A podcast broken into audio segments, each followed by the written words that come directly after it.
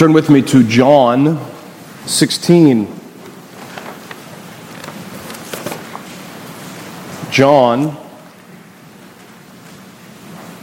chapter 16. We're looking at verses uh, 16 through 22 and considering how sorrow is turned into joy. John 16, verse 16. Give attention to God's holy word. A little while and you will not see me. And again, a little while and you will see me, because I go to the Father.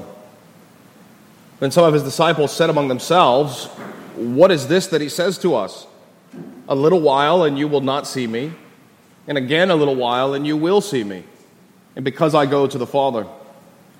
They said, therefore, What is this that he says, a little while? We do not know what he is saying. Now, Jesus knew that they desired to ask him, and he said to them, Are you inquiring among yourselves about what I said, a little while, and you will not see me, and again a little while, and you will see me? Most assuredly, I say to you that you will weep and lament, but the world will rejoice. And you will be sorrowful, but your sorrow will be turned into joy. A woman, when she is in labor, has sorrow because her hour has come. But as soon as she has given birth to the child, she no longer remembers the anguish for joy that a human has been born into the world. Therefore, you now have sorrow, but I will see you again, and your heart will rejoice, and your joy no one will take from you. Let us pray.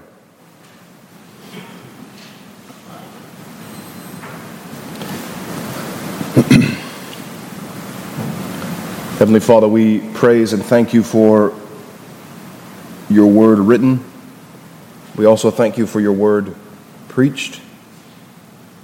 We ask that you would pour out your spirit upon this time of preaching, that Christ might dwell in our hearts by faith, and we pray this all for his sake.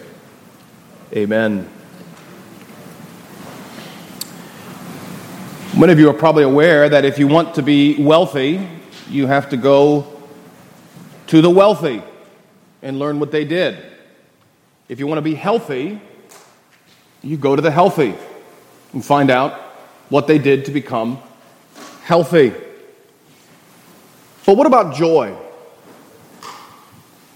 Joy is one of those things in this life that whether we are wealthy or healthy, wealth and health go away. Wealth and health don't last forever. With death and sin, sorrow and sadness, with all that we see around us, what is the source of joy? It can't be our own emotions. Because if you're like me, your emotions change with the weather. Furthermore, our emotions are too easily stimulated by music or substances. I am not very joyful before I've had my caffeine. It can't be our circumstances, whether we're wealthy or healthy, for riches find themselves wings and fly away, and this body is decaying day by day, as we read in Psalm 90. If by reason of, reason of strength, maybe it's 80 years, but all those years are labor and sorrow.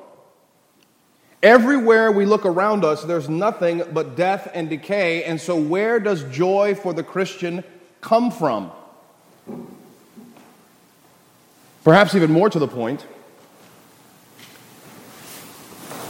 where can my sorrowful heart find joy?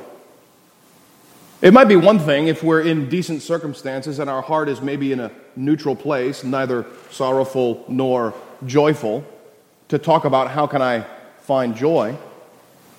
But an even more pointed question, and the question that's being put to the disciples here how can a heart that is burdened with sorrow, how can a heart that is saturated with the bitter herbs of this life find joy? It is often the lot of Christians to have a heart full of sorrow. And that's for one primary reason Christians are alive from the dead. And when you're alive, things hurt. When you're dead, things don't hurt. And so it is often the lot of the Christian to have a heart full of sorrow. Psalm 88 is a great example of this. And so, how is our sorrow turned into joy? Well, this passage is going to teach us. This passage shows us how that happens. Specifically, the sorrows of the Christian are turned into joy through resurrection. The sorrows of the Christian are turned into joy through resurrection. We're going to see two things in this passage. First, verses 16 through 19, the irrationality of resurrection. Verses 16 through 19 is the irrationality of resurrection. And verses 20 through 22, the irresistibility of resurrection. The irrationality of the resurrection and the irresistibility of the resurrection. So we begin in verses 16 through 19 with the irrationality of the resurrection. Now, what do I mean by irrationality? I mean that the resurrection, as we're going to see in this passage, is not something we would have figured out. The resurrection is something that is beyond our understanding. Nobody would have thought of this. And we're going to see that in the example of the disciples. Christ, in verse 16, speaks of his departure once again. He says, A little while, and you will not see me. And again a little while, and you will see, again you will see me, because I go to the Father. Now, in, in the context of the upper room discourse, John 14, 1 up to this point, this is the tenth time, by my count, that he has referred to his departure. It's the tenth time he's brought this up. Obviously, we know that he's speaking about his own death. A little while, and you will not see me. He's speaking about his death. While the cross was the most shameful, painful, and horrific form of death, it was also a bitter separation of friends. Remember that the disciples, they were believers. They, they did believe in Jesus as the Messiah, but they also loved him as a friend. Christ says in John 15, I no longer call you servants, but I have called you friends. To the degree that the disciples loved Jesus, to that degree, the cross would hurt them also. You remember when Christ was circumcised at the temple and they brought the offering uh, when he was a baby. And old Simeon takes up Christ and says, Thank you, Lord, you're letting your servant depart in peace, for now my eyes have seen your salvation. And then he says to Mary, A, heart is going, a sword is going to pierce your heart also. Because Simeon understood what this baby was going to do. So, to the degree that they loved Christ, the cross was also painful for them because Christ was being taken away from them through death. You remember the story of David and Absalom? There's a rebellion going on, Absalom gets killed, and David is undone in his sorrow for his son whom he loved. He goes about the streets crying, Absalom, my son, Absalom, my son, because he was taken away from him through death. It's not only the pain that they're going to experience at seeing their, their friend up on the cross, it's also what he says in verse 16. Look at, look at how he puts this. A little while, and you will not see me. The greatest sorrow would be that they would no longer see him. As they say, the eyes are the window to the soul. The body is how the soul expresses itself. And probably one of the greatest pains when a loved one dies is we realize the body is not moving anymore. almost immediately the temperature leaves the body. The fire of the Spirit is gone, the skin begins to get cold, the eyes glaze over. And it's evident they're not here anymore. You will not see me. In our death and burial practices, there's an illustration of this sorrow and how hard it is to part when death parts us. The loved one is there, the loved one may be dying in a hospital bed, and the efforts of the family are to get there before they leave, before they depart, because once they depart, there's no coming back. There's no reversal. Once he dies, I will no longer see him. And the difficulty of letting go is expressed sometimes when we have an open casket. One last chance to see that loved one who is now departed before they are buried, and I see them no more. There's a very important reminder here about death. Death is not what we were made for. Death is so painful to us because it is so unnatural to us. God made you and I to be eternal, undying beings. And the pain of death shows us how unnatural it is. Even though this is not what we were made for, even though this was not God's intent in the original creation, death is a universal experience. All men die. And if any of you have lost loved ones, you know that when we lose a loved one, a part of our souls go with them. A part that can never be brought back because they are gone. The Romans gave expression to this when they talked about friendship. If you had a very close friend in Rome, they would say that he is your alter ego meaning he's another self. He's another one of you because you are such close friends. So when loved ones part, it is painful. He speaks of his departure through the death through his death on the cross, but he also speaks of his presence. Look at what he says. A little while and you will not see me. That's the cross. And again a little while and you will see me. Christ here is referring to the gift of the Holy Spirit. In this upper room discourse, he's spoken about his departure 10 times. He's spoken about the gift of the Spirit six times up to this point. And so, in this whole passage, there's an interplay between I'm going away, but the Spirit will come. I'm going away, the Spirit will come, I will not leave you orphans. When I depart, the Helper will come, and he will exalt me. A little while and you will not see me. Again, a little while and you will see me. The Holy Spirit brings Christ to us by working faith in our hearts. The Holy Spirit brings Christ to us by working faith in our hearts. Therefore, this second part of verse 16 is speaking about the sight of faith. He's not speaking about physical sight. That's the first one. A little while, you won't see me anymore with your eyes. Again, a little while, you will see me by faith.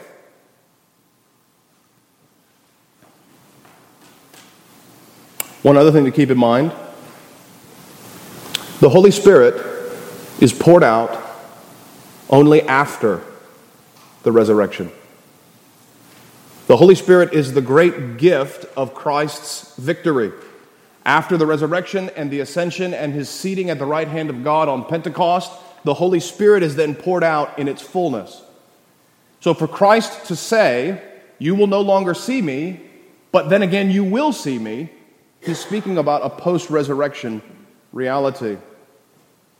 He says that it is by the Holy Spirit that we see him. Just one example of this, John 14, uh, 19 through 24. We won't read the entire section there, but the language is very similar, isn't it? Verse 19 A little while longer, and the world will see me no more, but you will see me. How's that going to happen, Jesus? We'll keep reading.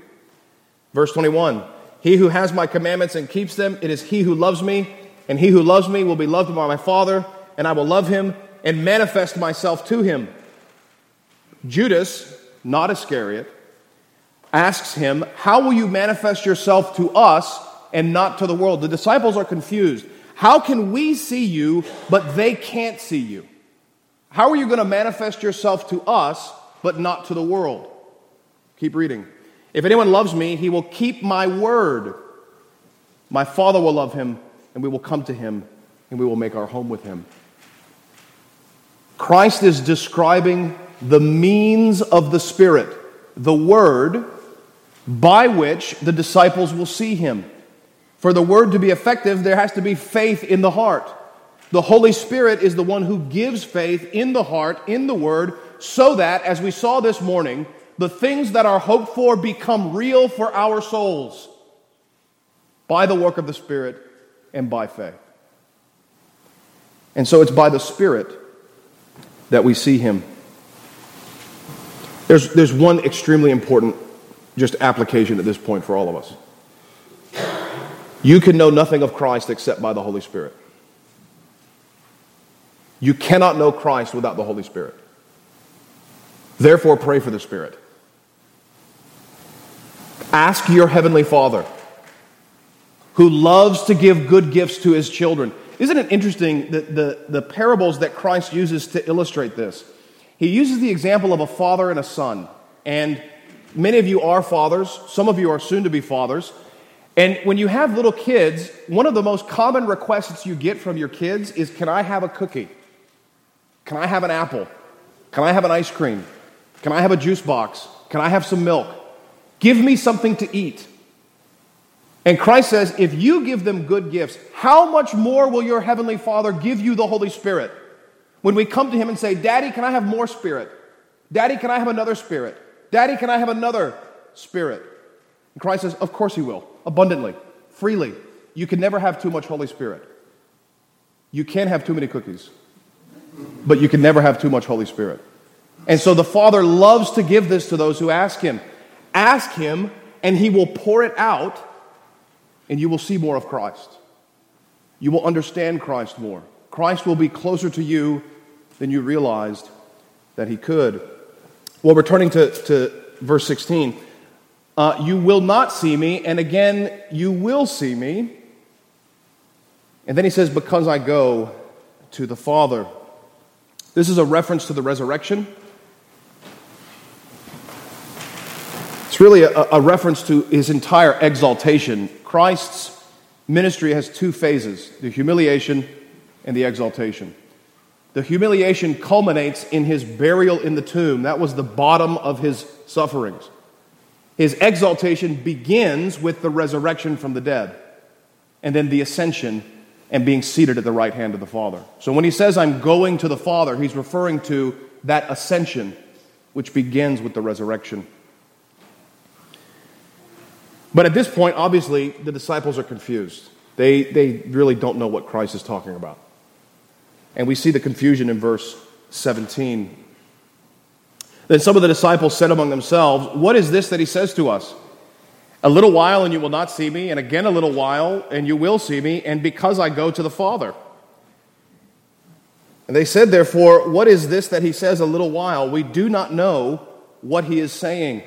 Be reminded, brothers and sisters, the things of the gospel are foolish to the wisdom of the world. The gospel of the Lord Jesus is foolishness in the eyes of the world. Turn to 1 Corinthians 2 7 through 10.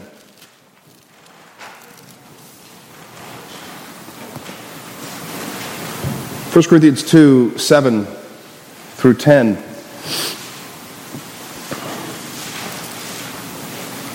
Paul writes about his ministry of preaching the gospel, and he says, We speak the wisdom of God in a mystery a little while you will not see me, and a little while you will see me, because I go to the Father. What is this mystery? We speak the wisdom of God in a mystery. The hidden wisdom of God, uh, the hidden wisdom which God ordained before the ages for our glory, which none of the rulers of this age knew, for had they known, they would not have crucified the Lord of glory. As it is written, Eye has not seen, ear has not heard, nor have entered into the heart of man the things which he's prepared for those who love him, but God has revealed them to us through his Spirit. The things of the gospel are foolishness in the eyes of the world. They are, we might say, irrational according to the wisdom of the world. And so the disciples are confused. They don't understand what's going on. And Christ, uh, uh, uh, begin, uh, again in verse uh, 18, they're confused. Verse 18, they say, We do not know what he is saying. Another application at this point. When they say we don't know, the, the word that they use is a word that indicates um, your perception of things. You know, I, am not colorblind. I, I'm thankful for that, but some are colorblind. And if you're, if you're colorblind, you can't perceive the difference between different colors. That's the way they're using this word. You don't know the difference between different shades of blue or, or whatever the, the um, colorblind can't perceive. Now, one of the things you do know about me is I'm mildly tone deaf.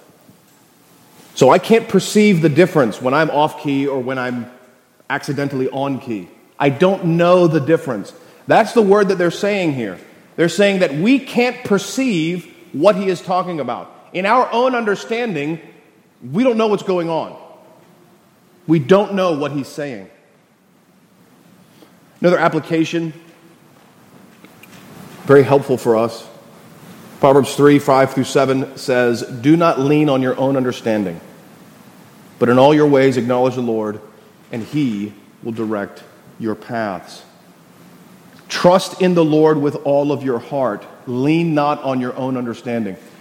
It is often when we make the biggest mistakes that we have been trusting in our own understanding, trying to rationalize the things of the gospel. That's what the disciples are doing here. What's going on? We don't understand this. We have no idea what's happening, and they're confused. Secondly, notice, until their confusion is cleared up, they're not going to experience the joy that Christ is talking about. They're not going to enjoy the blessing. So Christ offers to clear things up. Look at verse 19. Jesus knew that they desired to ask him. He said to them, Are you inquiring among yourselves about what I said a little while and you will not see me, and again a little while and you will see me? Notice he uses this phrase, inquiring among yourselves.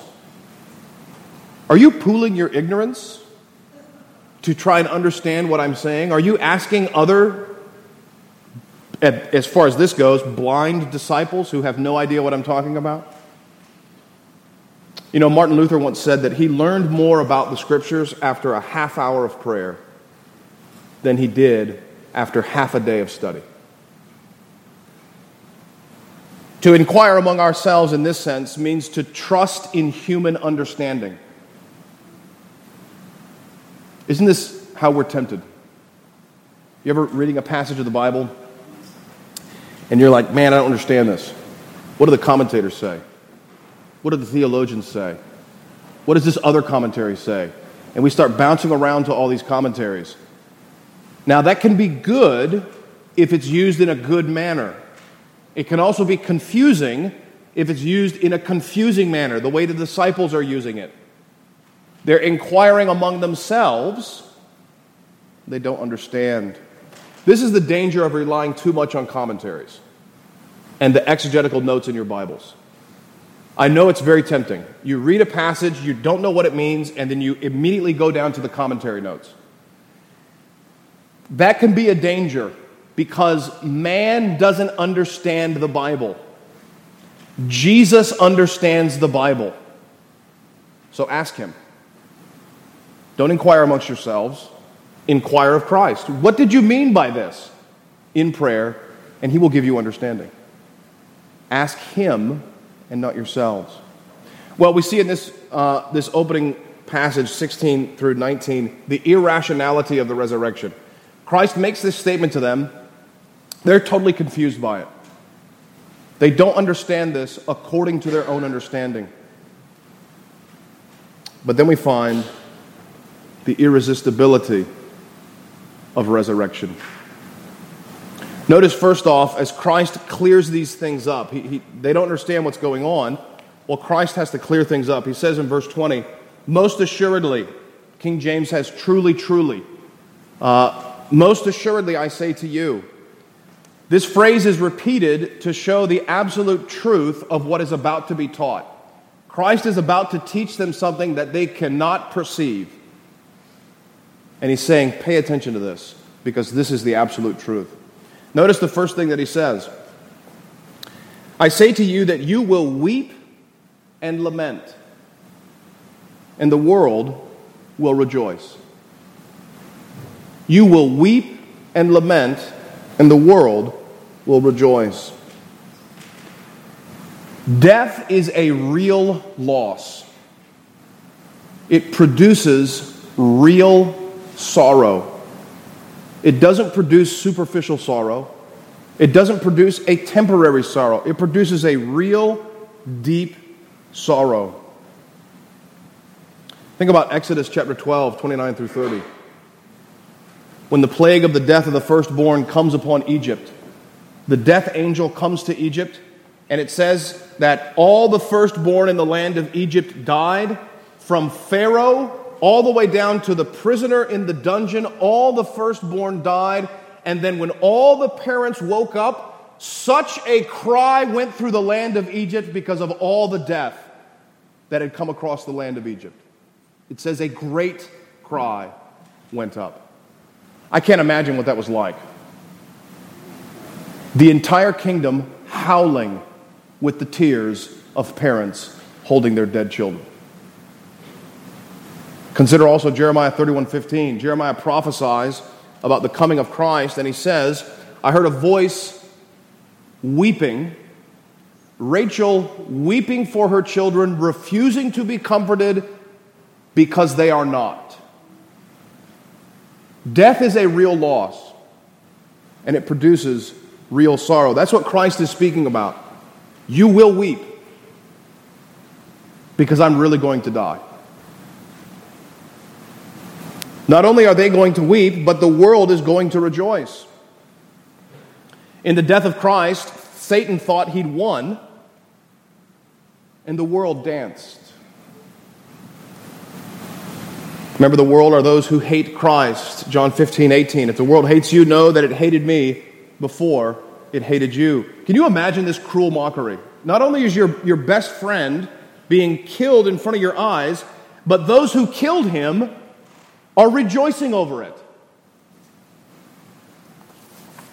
You will weep, but the world will rejoice. Your heart will be filled with sorrow. But notice what he says next. You will be sorrowful, but your sorrow will be turned to joy.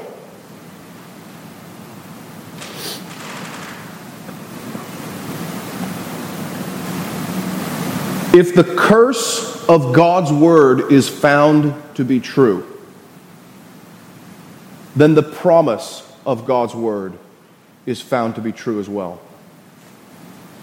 When we experience the sorrow of the curse, by the way, the sadness of death is experiencing the curse in your own life. When the curse is experienced and we find it to be true, the promise is just as true as the curse. Consider some things here. The curse of God's word upon man's sin was death. From the dust you are, and to the dust you shall return. Christ came to fulfill all of God's word, including the curse. And so, as he says, you are going to weep and lament, you are going to be sorrowful because I am really going to die. But the promise of God's word is that he will bring life out of death. Consider what he said to the woman and the serpent. He said to the serpent, The seed of the woman shall bruise your head, uh, shall bruise the head of the serpent. And he said to the woman, I will greatly multiply your sorrow, and in sorrow you shall bring forth children. I will cause you to feel the weight of the curse in your own body, and yet, when you feel death, I will bring children out of that. I will bring life out of death. Turn with me to Genesis 35, verse 18. Genesis 35, verse 18. This is one of my favorite verses in all of the book of Genesis. Because this story, Genesis 35, 18, highlights the point I'm trying to, to get into your minds. This, of course, is the death of Rachel. But notice how Rachel dies, verse 16. Rachel labored in childbirth and she had hard labor. Came to pass when she was in hard labor that the midwife said to her, Do not fear, you will have this son also. So it was as her soul was departing, for she died, she called his name Ben Oni, but his father called him Benjamin. Ben Oni means son of my misfortune, son of my sorrow. Benjamin means son of my good fortune, son of my joy. And so, as Rachel is dying and she's feeling the curse in her own body, she says, Son of my sorrow. Jacob looks at it by faith and says, God's word is true because I see my wife dying, son of my good fortune, son of my joy. God is going to fulfill his word. God will bring life out of death. Christ uses this illustration then to make his point clear. Look at what he says in John 16. John 16,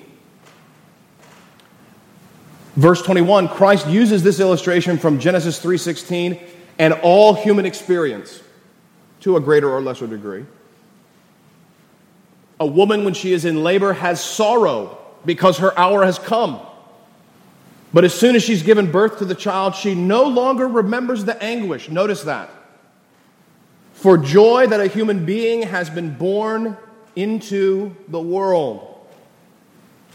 The first part of his comparison is equating labor pains and death.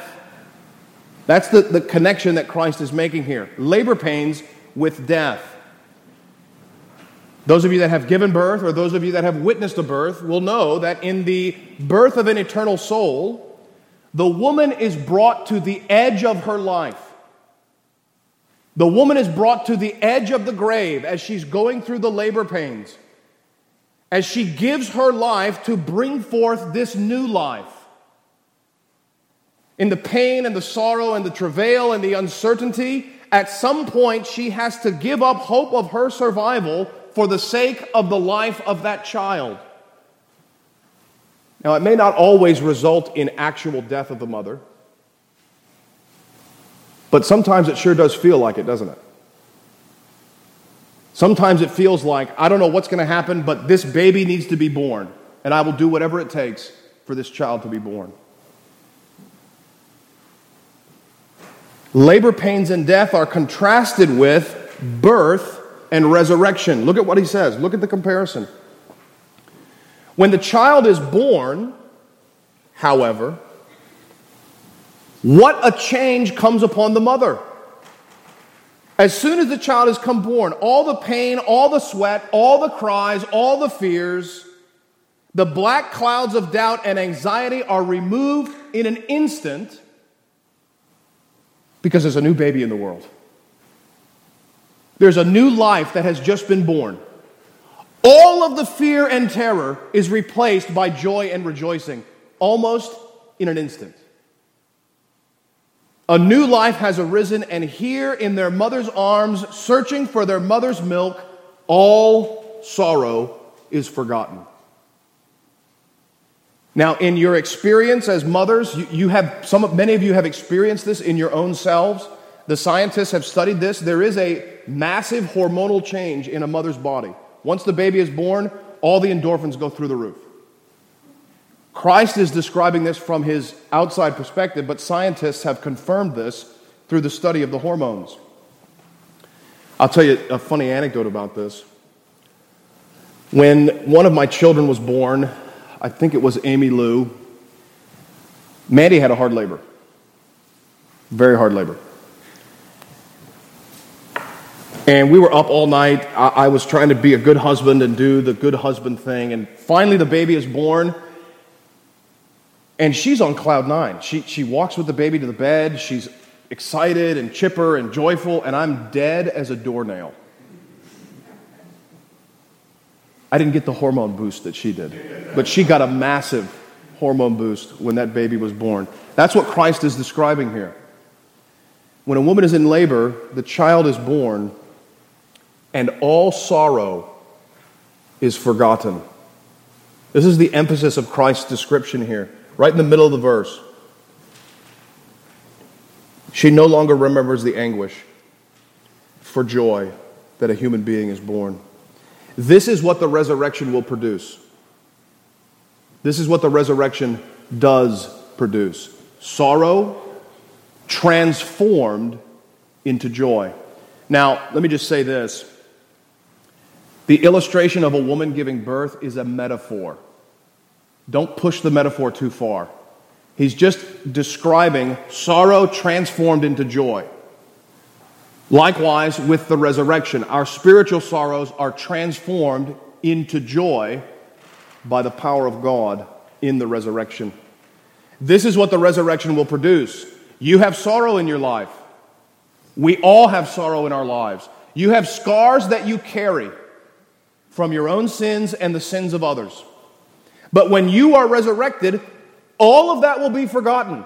It's hard to conceive, isn't it? Because our most powerful memories are our most painful memories. And it's hard to conceive, I'm not going to remember these things. What could possibly compensate for the sorrows I've endured in this life? Resurrection from the dead.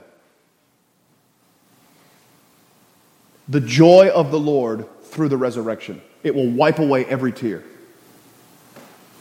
Not only that you won't cry in heaven, but you will forget that you ever cried when you are resurrected.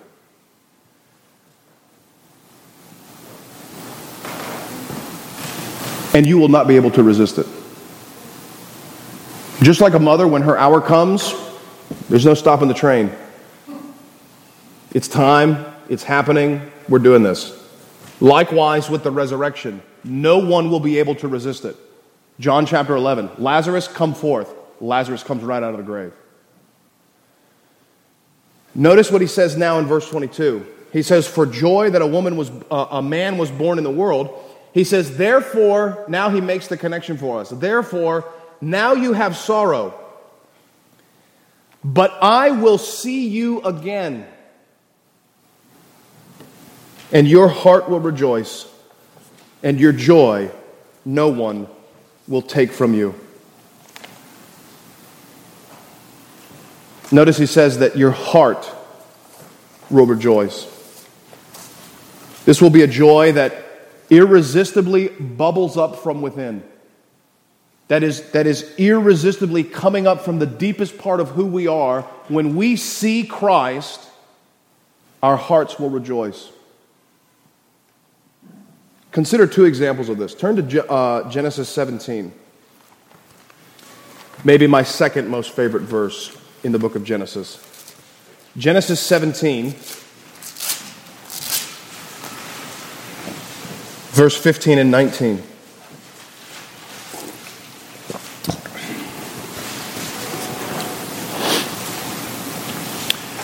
Genesis 17, God is, is renewing his covenant with Abraham.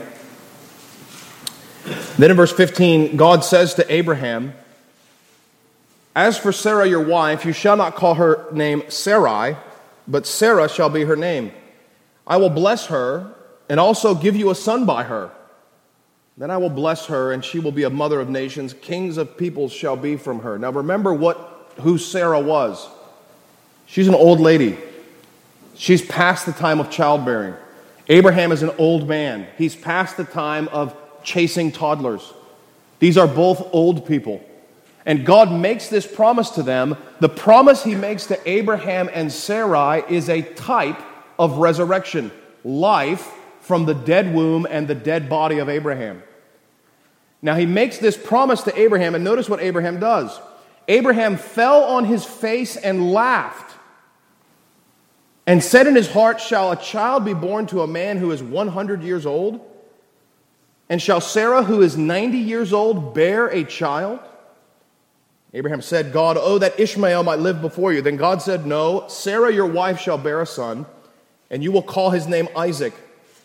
I will establish my covenant with him for an everlasting covenant and with his descendants after him.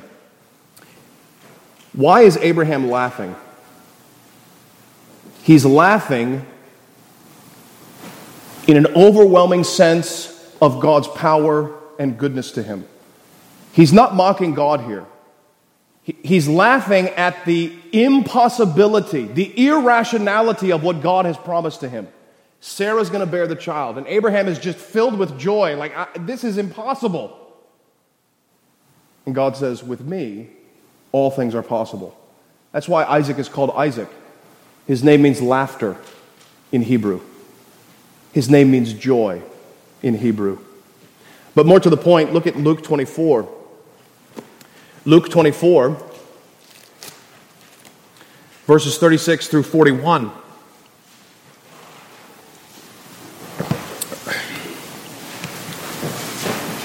36, uh, Luke 24, 36 through 41, this is one of the fulfillments of what Christ has just told the disciples.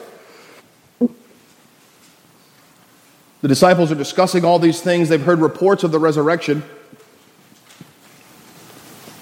And now, as they said these things, Jesus stood in the midst of them and said to them, Peace to you.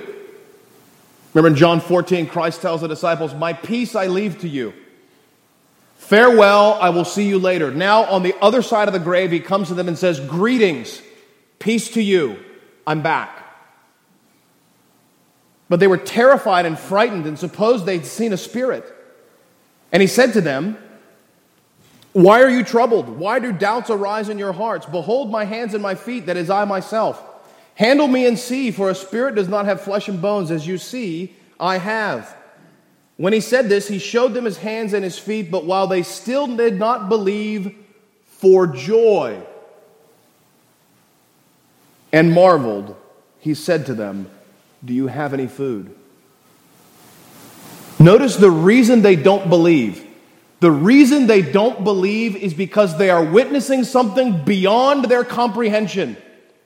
For the first time in their experience, a man that we saw die, a man that we saw buried, is standing in front of us. What can this be but the power of God? That is how sorrow is turned into joy through the power of the resurrection, through the resurrection of Christ. John 16, he, he, as we conclude this, he says, It will be a joy that no one can take from you. For no one will have power over you. The joy of the world ends with the grave. Wealth, health, popularity, whatever it is, it all ends with the grave. You die, your joy dies. The joy of the Christian never ends because Christ has ended the power of the grave. Brothers and sisters, we serve a God of resurrections. He is the God of resurrection. There is a reason that all throughout the Old Testament and even in the New Testament, it is uniquely the power of the resurrection that God loves to exercise. Because He is the only one that can do that. He's the only one that can bring life from death. You serve the God of resurrections. You serve the God who brought Jesus Christ up from the dead. There is therefore nothing that He can't do for you. There is nothing of what He has promised that He is not able to bring into your life. It is His delight to show forth His almighty power and undeserved grace to His people by raising them from the dead and delivering them from the sorrows of death. This is the source of Christian joy, not our comfortable circumstances, but in the power of God, even in the worst of circumstances. Amen and amen. Let us pray.